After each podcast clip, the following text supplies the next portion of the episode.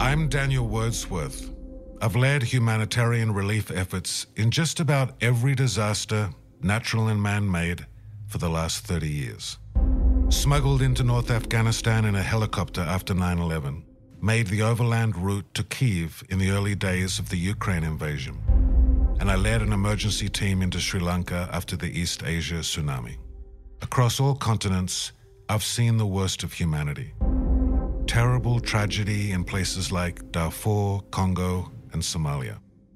Horrors even worse than you can imagine. I've been in wars, famines, and epidemics. But here's the thing having experienced and seen all of this, I believe the world is abundant. As humans, we can make a difference. And I know, not believe, I know that humans are good. The way you see the world is how the world will show up for you. And in this podcast, I'll explain why.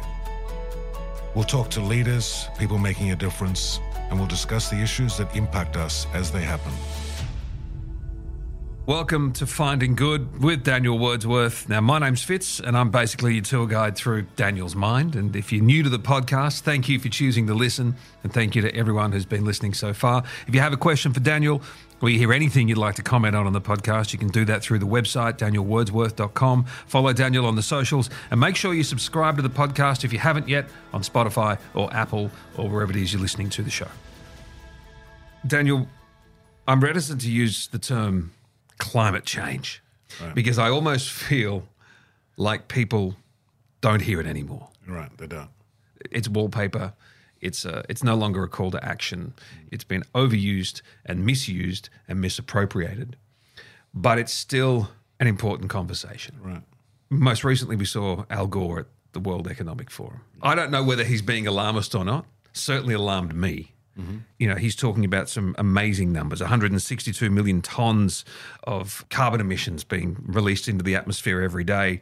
He likened it to 600,000 atomic bombs going off every single day, like Hiroshima. I think that's the one that will stick in people's minds. That's a frightening number. exploding every single day on the earth. That's what's boiling the oceans, creating these atmospheric rivers and the rain bombs and sucking the moisture out of the land and creating the droughts and melting the ice and raising the sea level and causing these waves of. Is it accurate? Do we know if it's accurate? What, I mean, what is the what is the purpose of I that? think in the area of social change, we've been convinced on this idea that the greatest way to persuade people is to create fear and anxiety. Yep. So, you know, you want to get, it's like uh, in uh, business strategy, they call it creating a burning platform, right? That if you can convince everybody that this platform you're on is burning, then everybody's going to be forced to act and they're going to jump and they're going to make some change. And we're so entrenched in our own way of working that the only way we're going to bust out of this is by being panicked out. And so we create these things. So I believe that climate change has gone into that. I actually believe that the, the world's refugee crisis is part of that. There's not a single earthquake, epidemic, or crisis that occurs where somebody um, doesn't say, This is the worst of X that's ever happened since Y, right? So we try to amp everything up. And with climate change, we've amped everything up. That is not to say that the problems aren't real in any of those issues that I'm talking about. But we're using a, an approach to persuade people or um, push people into action that seems to be oriented around creating fear. The problem with that approach is that over time, people can't stay fearful for that long, right? It, it, if you're on the burning platform and people are trying to panic you, and after a while you don't do anything, you just discover that, well, the platform's still here.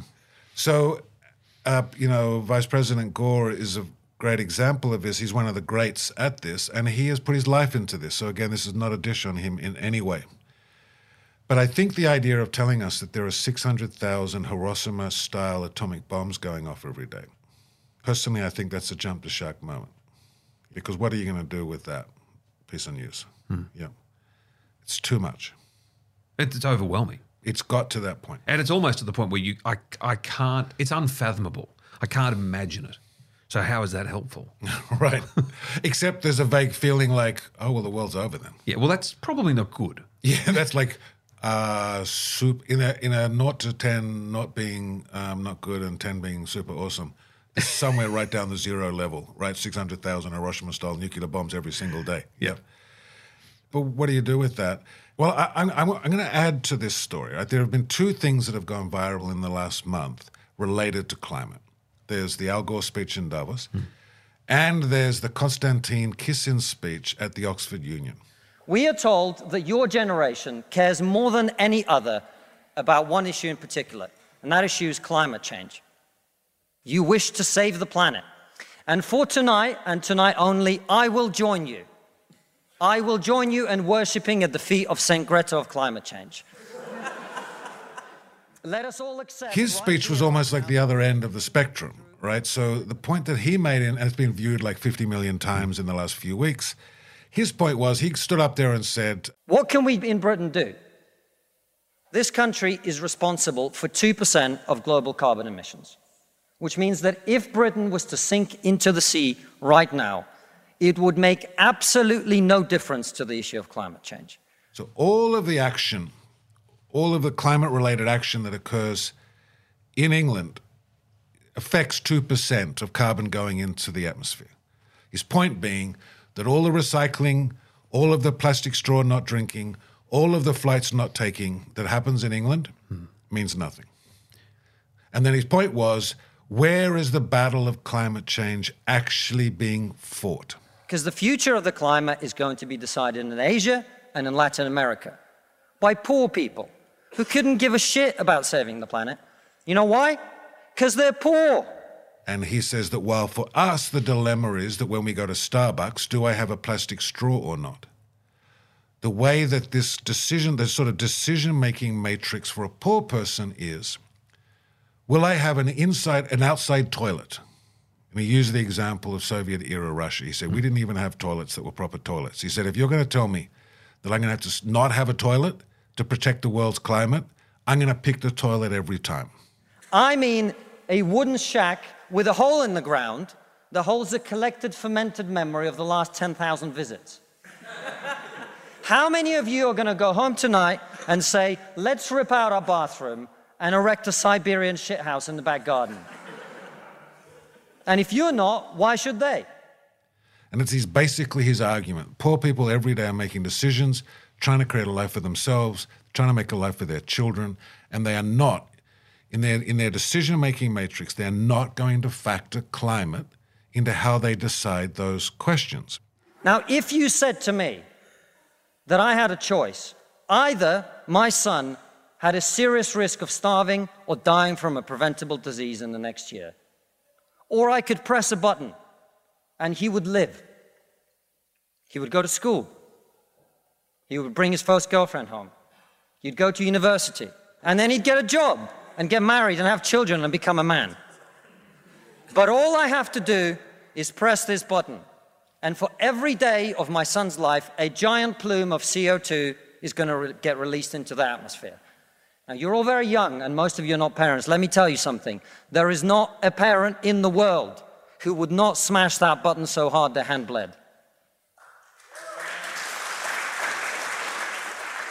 And so he basically is then saying, so we have to address global poverty before we can really address climate change. Well, that's a version of it, So the, the paper straw, right? is that just virtue signaling then by middle class Westerners? I think it's more than that. I think people are genuinely saying, didn't you just tell me there were 600,000 Hiroshima style atomic bombs going off every single day? I'm going to have to do something on this. I'm a resp- I believe most human beings look in the mirror every day and think, I, I'm a good person. I have promise. If you have children, you know they're looking at you and you want them to be proud of you more than anything else. And most of us don't want to get to the end of our life and feel like we've been nothing but a dead weight on this earth. And then, in fact, all we've done is left some, we've done nothing to advance goodness in this place. Most of us want to get to the end of our lives and think, I played my part. I did good, actually. I did what I could. And so I think, in the face of all the stuff that people are saying about climate, people are like, well, I can suck on a paper straw, or I can reduce my travel, I can recycle my stuff. I got to do something, right? Yeah. Hmm. So it's it to your point in the last episode, you can't do anything on your own, but you're never on your own.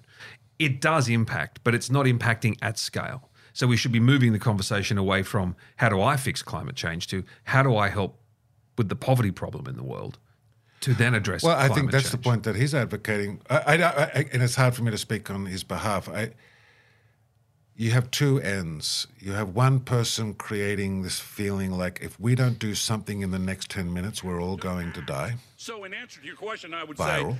say we have to have a sense of urgency much greater than we have yet had.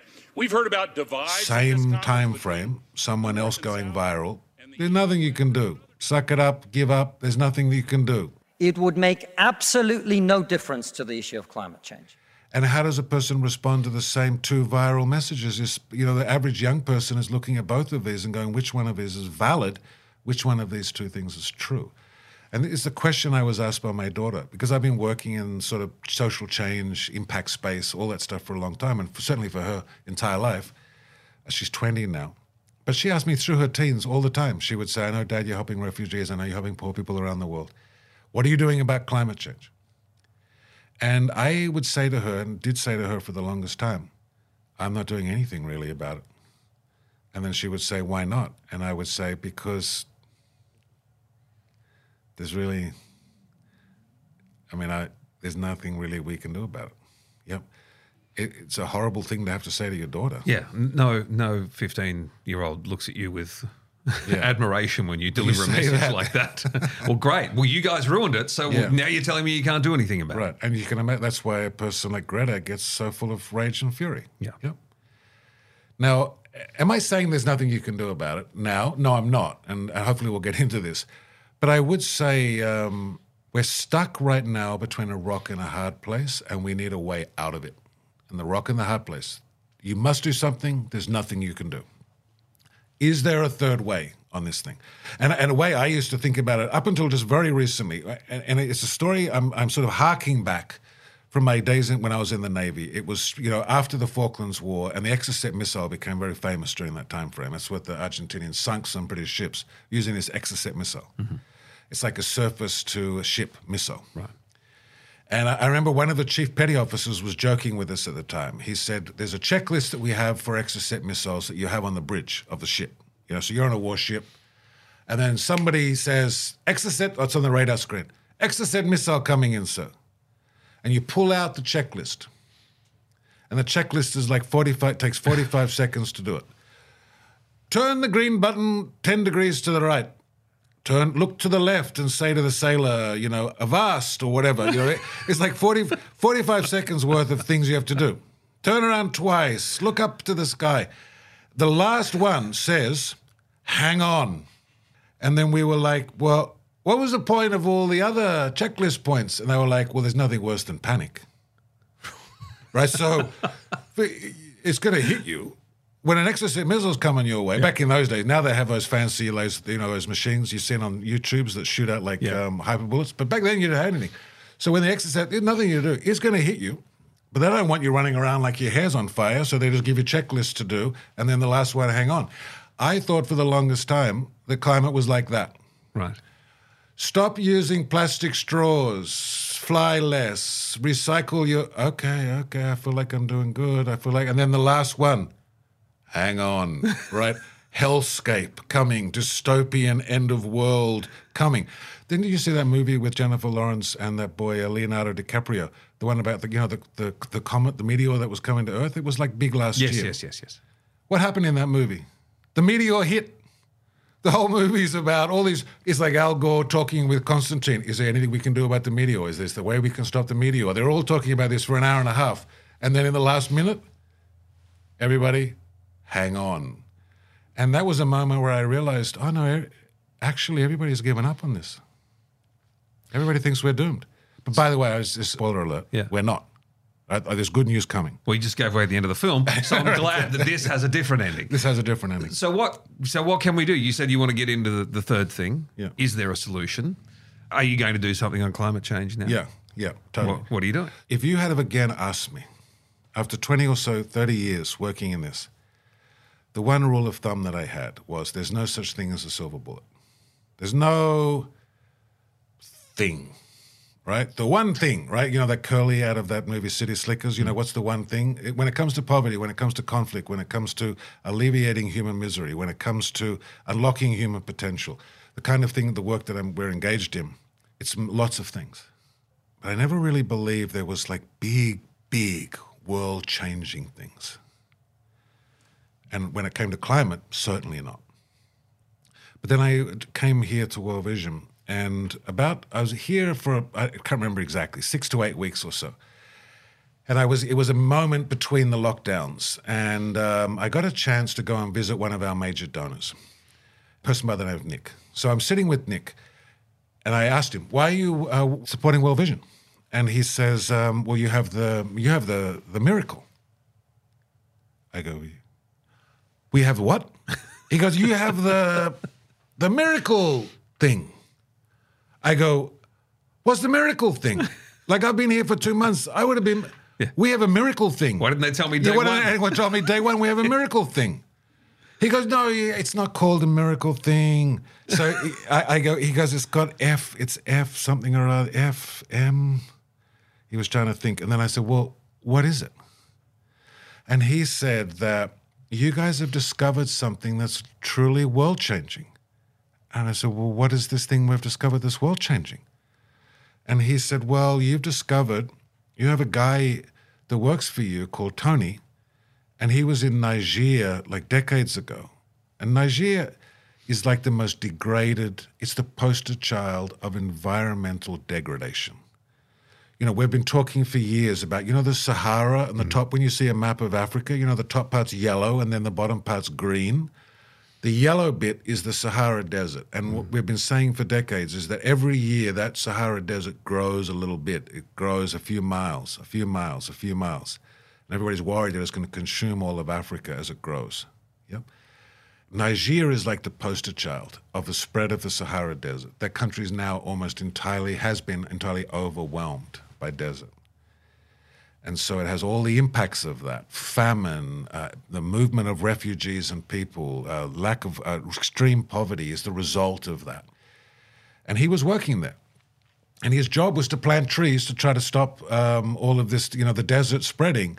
And he'd been there for a few years and he'd been planting millions of trees. And he loves trees. Like he's in a tree person, tree agronomist. I don't know what the technical term is. A guy that studied like tree growing. Yeah. So he um, he's planting trees, and after a few years, he realizes he's not planting trees; he's killing trees, and he's killing them by the millions, because he's planting these like seedlings, and he's bringing them mostly their exotic stock, meant to be drought resistant, blah blah blah. But he, so he has a little tree like seedlings, and he plants them. Half there's little roots, and he goes out into the Sahara Desert. You know, clears a little hole in the ground, puts a little tree in Sahara Desert, put like like the movies. Yeah. It's all yellow. Yep. Covers it up. One tree at a time. What? And, and he, well, he's doing millions of those, but one tree at a time. He does millions, and they all die. And after a few years of doing this, he's despairing, and he's driving back in the desert, and he's driving in sand, and so he stops the car to let some air out of the tires so that the car can, you know, maneuver in the sand. Mm. And he's pulled up there, and he's looking out across the horizon, and he's full of despair. I've been here for years. I'm not dending this at all. This desert is spreading. It's a lost cause. And as he's gazing out on the horizon, he notices these little green, tiny little, like when I say tiny, like half basketball size shrubs hmm. all over the, dotting all over the landscape. And one of them's quite near where he's standing, so he walks over to it. And he's, he's been driving through this desert and seen these little shrubs for a long time. He never actually walked up to one of them. This time he stopped and its shrub's just there, so he walks up. And as he approaches, he says, Leaves are like the fingerprints of a species. So he said, You can tell by just looking at a leaf what bush or what shrub you're looking at. So he looks at the leaf and he realizes this is not a shrub, that's a tree leaf. And he looks more closely and he realizes that what he thought was a bush is actually a tree trunk that has these tendril shoots of the tree trying to grow, but it's unconstrained. And so all of these shoots and tendrils are competing with one another to grow, and they're effectively strangling each other, and they now appear like a bush. And what he realized in that moment was that as a forest grows over generations, as the tree canopy grows, the root system that grows underneath it is like a reflection of the tree system above. So it's like a mirrored forest. So it's like an enormous tree canopy, enormous root network immediately underneath it. Yeah. And that even if you come in and cut down all of the trees, The root system. the root system stays because it's found water, it's found nutrients, it's living. And all that sticks up above the surface are these little stumps, but they can't become trees again because they're strangling themselves. And so what he did is he just started this experiment where he just started trimming them. He just cut away a whole bunch of these different tendrils and allowed just a couple of them to dominate.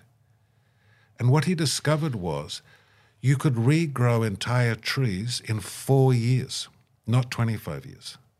You know, a tree to get to a full tree length is normally a two decade process. But because it has the root system, it's like turbocharged. And so the tree just goes pop. In four years, it appears. And it's not just trees that pop up, it, you can regenerate entire forests from desert to forest in four to six years. So this he discovers this in Nigeria and starts doing it, and these forests appear. And then all these farmers start hearing about this. And it's a more complicated than this slightly in how he convinced the farmers to do it, but he did. He has regenerated in Niger 5 million hectares of forest. In Niger, he has stopped the spread of the desert and he has reforested half of the arable land of that country. Niger is no longer the same place that it was. He has turned it around. And not just him, the thousands of farmers working with him, of course. But he turned it around in Nigeria. So this is all part of the story to Nick. Nick tells me this story. and at the end of the story, I was like, well, that is like, um, that's, there are entire forests that exist around the world that are just underneath the surface and that they want to become forests again and they can't because they're just strangling themselves. And then if we go in and we just cut the tendrils away, the entire trees and forest system will regrow in four to six years. Nick says, yes, that's the story. And then I said, and there's a guy called Tony who invented this in a place called Niger. Yes, there's a guy called Tony in Niger. And I said, and World Vision, this is a World Vision thing. He goes, yes. And then I thought, oh, hold on a second. World Vision is the biggest charity on earth. This is some other World Vision, not World Vision Australia. He goes, this is World Vision Australia. You have this. I said, but Australia is the worst in the world at climate. We suck at everything to do with climate. Everybody hates us because of what we do with climate. How could we come up with this miraculous thing? And no one even in Australia go, oh, we have this miraculous thing. I go, why doesn't the Prime Minister talk about this the whole time? He, and then I said, he goes, no, it's you, it's World Vision Australia. And then I thought, oh, hold on a second. This Tony, he's over in Niger. And uh, Nick says, no, no, no. He's come back from Niger. He's in your office in Burwood in Melbourne. I was like, I would have met this Tony. And then he's like, no, he's there. So I get in my car and I literally come rushing back to the office. I ran in the door and a receptionist named Gina. I said, Gina, do we have a Tony in the office? She's like, we have quite a few Tonys in the office. Not as many Andrews. We have like a lot of Andrews. Right. I don't know about a big. we have so many Andrews, but we have quite a few Tonys. Yep. And I said, the Forest Tony. She goes, we do, and in fact, he's here today. So I, I ran upstairs, and there is this guy sitting there at his cube, sweetest guy, like five foot ten, gray haired, in his sixties, tapping away at his laptop. and I ran up to him. And I said, Are you Tony the forest guy? He says, Yeah, I'm yeah, yeah. I'm Tony the because he's actually there's a documentary made on him and he's called the Forest Maker, right? Right. He really is Tony the Forest guy. And then I go, Is it all true? He goes, Is what all true? I go, the forest, the roots, the canopy, the four years, the accelerated. He goes, Yes, it's all true. I said, Five million hectares in Niger. Is that true? Yes, that's true. And then I said, Do you have any evidence of this? He goes, I have the photos from space. Yep. I said, You have You have photos from space about this? He goes, Yeah, satellites, because there's so many millions of hectares. The only way you can pick it up is by taking photos from space, from satellite. I go, So we have satellite pictures of something going from desert to forest. He goes, We have lots of those. Then I said, What? Are you like James Bond? Are you keeping the whole thing secret? So I said, Bring me down to my office, bring me all the photos. So he comes down and he puts all the photos out. It's like Jenny Craig on steroids. It's like desert Niger, green forest, desert Ethiopia, green forest, desert Somalia, green forest, drylands northern Kenya, forest, drylands Uganda. You get the point. Yeah. Photo, photo, photo, photo. And then I, I, I said, where? This is more than Niger. He goes, we do this in 25 countries now. I said, get out the map of Africa. So he pulls out a map of Africa. I say, where are you? Am I answering this too long? No. He said, I go, where are you doing this? In Africa. And then he, he puts the map out. Like I said to you earlier, you know, maps of Africa, they're like yellow on the top, Yep. and then they're green.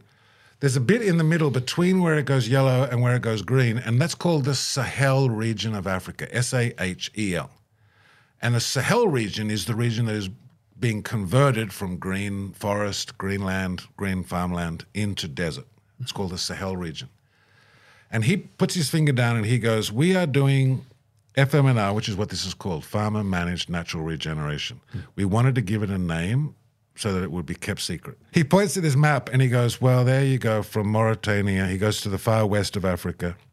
He runs his finger through Senegal, Ghana. He runs it across Cameroon. He runs it into Uganda, runs it into Kenya. He runs it into Somalia, Ethiopia. He runs his hand right along the entire Sahel.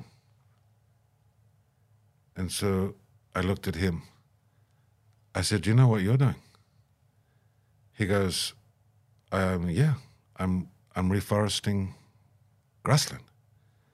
I said, You're stopping the spread of the Sahara Desert. And he looks down at the map and says, Oh, yeah, no. You know, I suppose we're helping stop the. I was like, Do you like, do you tell anyone about this? Because this is like super awesome. I said, Is there a t shirt with this written on it? What's written on what t shirt? I said, You should have a t shirt. I am stopping the spread of the Sahara Desert. We'll all wear it. This is like world changing. Yeah. He goes, Yeah, no, it has the potential to be world. He's the sweetest person, That's my so humble incredible. person. Then I think to myself, because the way you know um, forests work, it's why everybody panics about Amazon and all the you know the deforestation of Amazon. The Amazon, if you heard, probably heard this concept. The Amazon's like a vacuum cleaner, Yes. right? So forests pull carbon out of the atmosphere and clean the atmosphere like a vacuum Yeah, cleaner. they call it the world's lungs, don't they? The world's lungs, the that kind of thing. Yeah, they, that's where they, you're converting it from carbon dioxide to oxygen.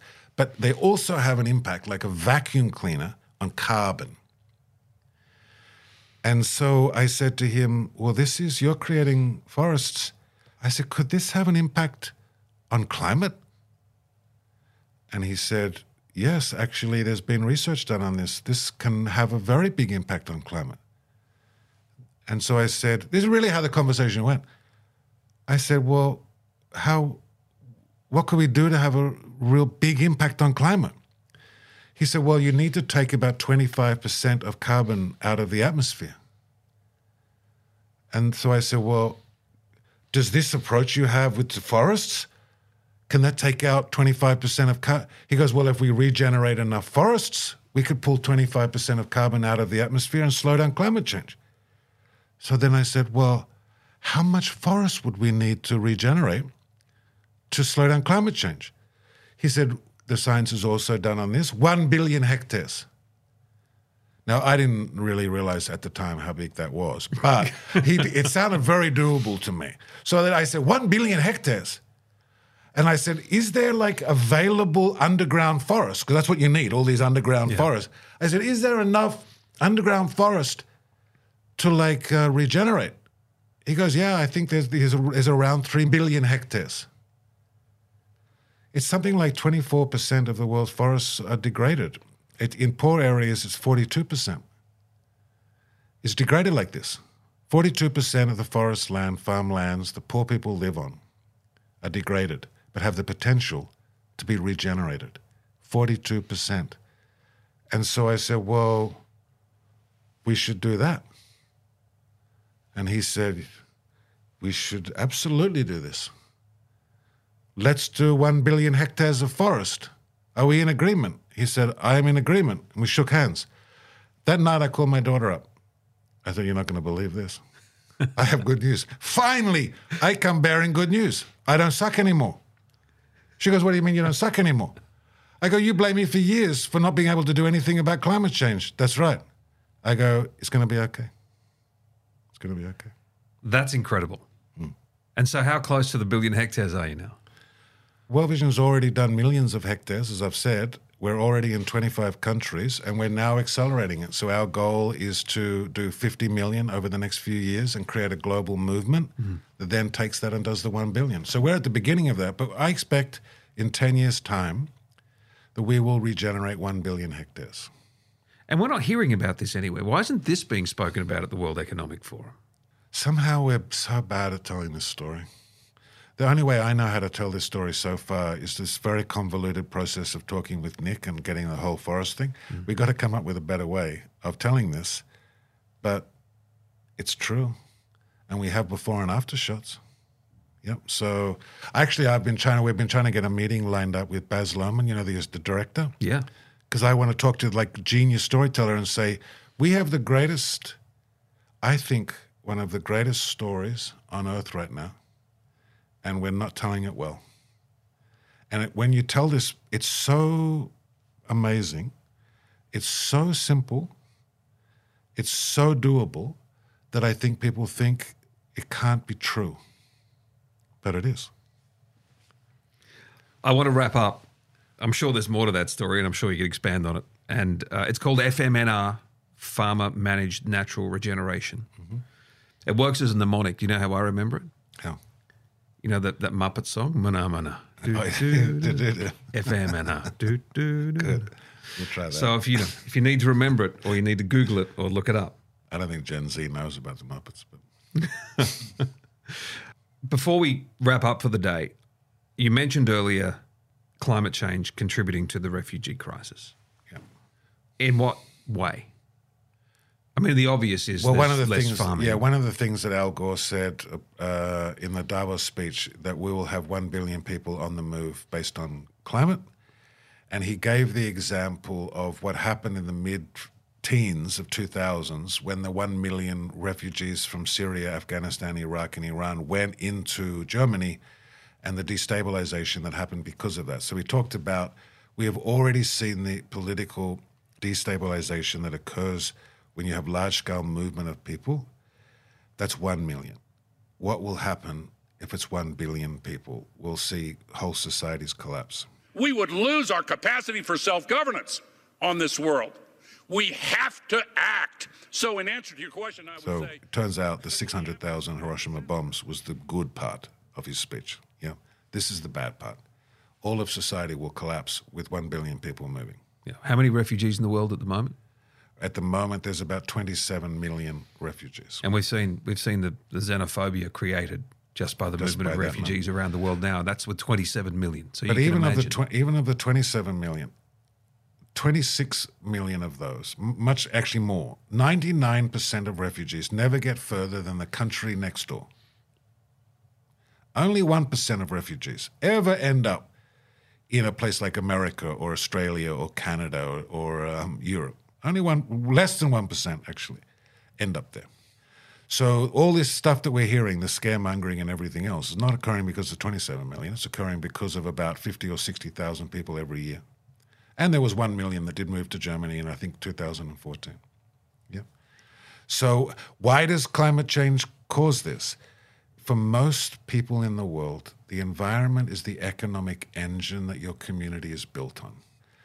The land that you live on is the land that gives you your water, it gives you the fodder for your goats and your cows, it gives you the trees to make fuel for your stove, It gives you the leaves and palm fronds to help make your roof.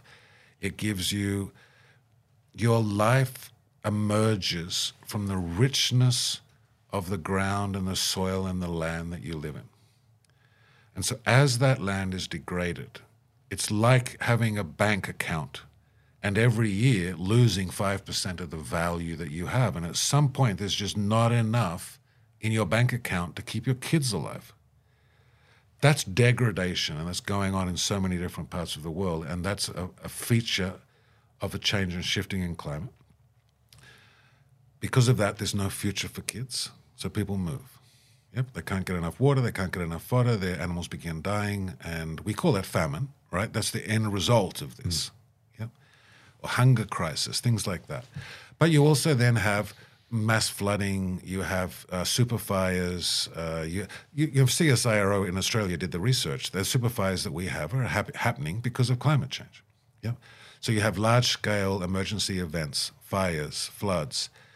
Uh, you have that also occurring, which speed up the movement of people. So even people that are not immediately in an area that's been, you know, become desert, they're being affected by all these other things and they're also moving. Because of that, there's less and less resources. And as people compete and fight over those resources, they have civil wars and they have conflict and they have rebels and they have mm. crime.